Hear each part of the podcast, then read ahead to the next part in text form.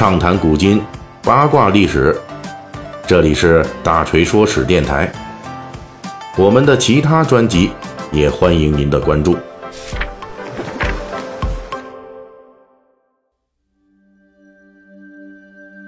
再过两天，我们即将迎来二零一九年的国庆节，同时也是中华人民共和国成立七十周年的日子。国庆七十年啊，是举国庆祝的日子。所以，在这个国庆来临之际啊，锤哥呢向咱们大锤说史的粉丝听友们啊啊，恭祝大家国庆快乐，阖家欢乐啊！我们在一起呢也是相互陪伴有两年多的时间了。这个国庆七十周年啊，那是个大日子。前些天呢，就有这个咱们粉丝啊给我们留言说：“大锤，你这能不能讲述一些关于七十年前开国大典的秘闻呢？”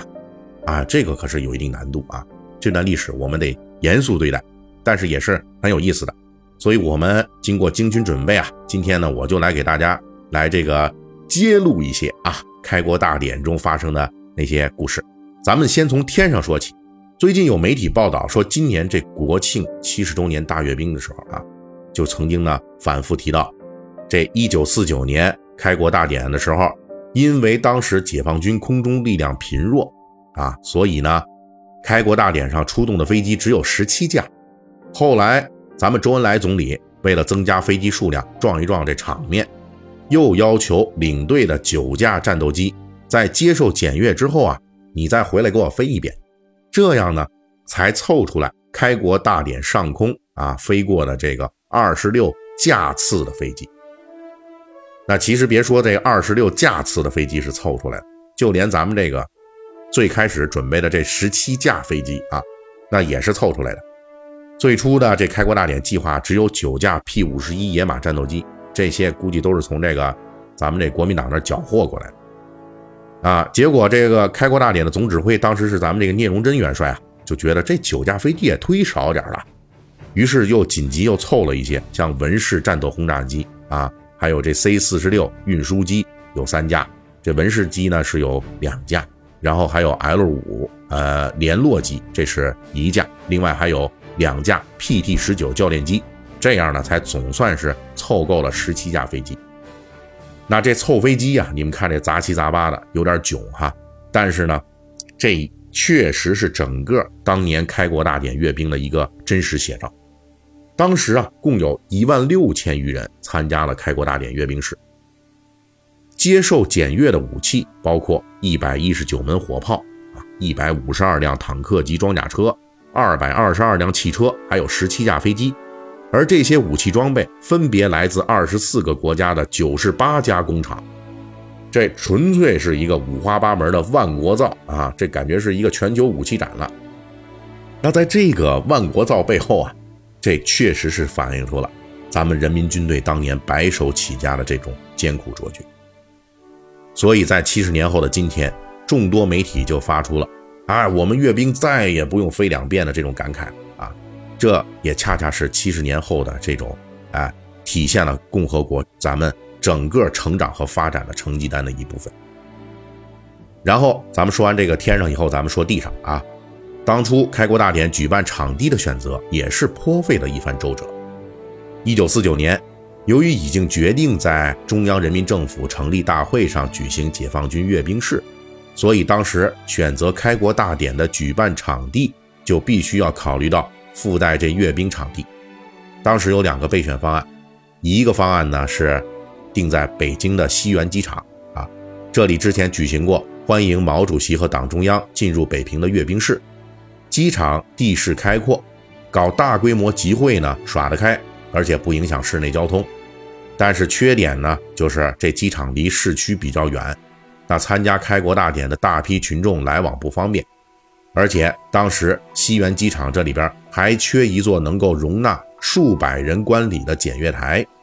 如果要单独施工建设呀，那就要突击赶工期了，这人员啊、材料费用啊，都是花费非常多啊。另一个选择呢，就是天安门。天安门城楼可以当成现成的检阅台，不用另外再单独修建了。而且这是市中心啊，所以大家往返呢也都比较方便。可是缺点也非常明显，就是当时咱们这天安门前的这个空间啊，并不大啊，呃，需要清理修缮，而且正因为那里是市中心啊，大规模的群众集结会影响市内交通。当时负责筹备的这个解放军华北军区呢，就将这两个方案都报上去了。我们的周总理经过仔细的思考和权衡，最终拍板啊，我们开国大典就在天安门办了。可是这当时北京城啊刚刚解放，市容市貌就无从谈起了。据统计呢，当时咱们全市仅仅是这解放前日积月累没有清理的垃圾就有六十万吨之多，可以说是标准的垃圾围城。而且那时候的天安门常年无人问津，杂草丛生啊，又饱经战乱，这什么乱七八糟的垃圾呀、废品啊，什么都有啊，充斥其间。这种混乱就到了什么程度呢？后来啊，有咱们这安全人员为了筹备开国大典，到现场进行这个安全检查的时候，竟然还在这天安门城楼西面的门洞里边清理出了一枚炮弹啊！所以在这开国大典之前啊，天安门最重要的工作之一就是大扫除。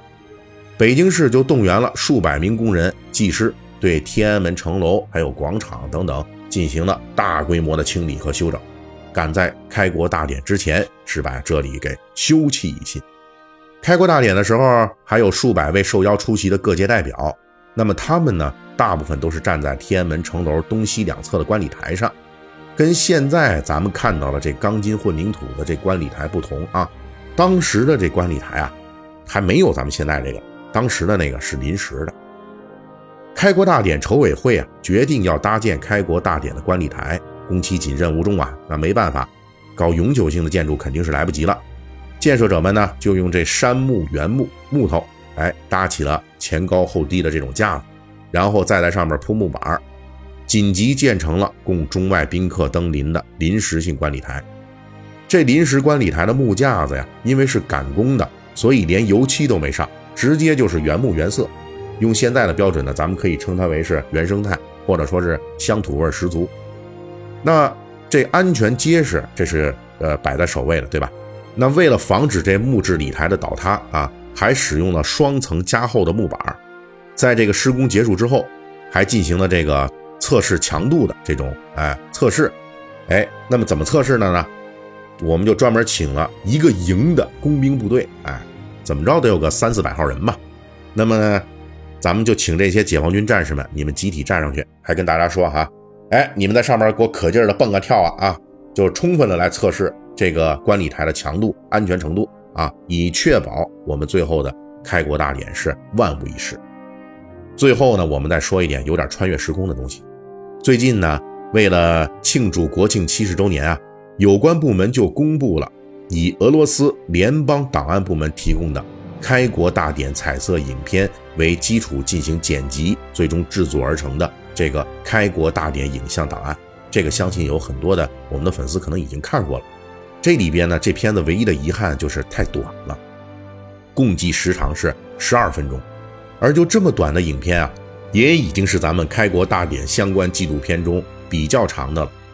为什么如此重要的历史事件，我们当年只有这些不完整的彩色历史视频呢？其实，在开国大典之前。有关部门就已经考虑了，咱们要拍这彩色纪录片为此还专门邀请了苏联莫斯科电影制片厂的摄影师来负责拍摄彩色纪录片。一九四九年十月一日，这些苏联摄影师完整的拍摄了开国大典上包括讲话、升国旗、阅兵、游行等等一系列的活动。开国大典结束后，他们带着几十盒电影胶片返回了宾馆，就休息去了。不料呢，就在这十月二日凌晨五点多，大家正熟睡的时候，这苏联摄影师下榻的宾馆突然发生火灾。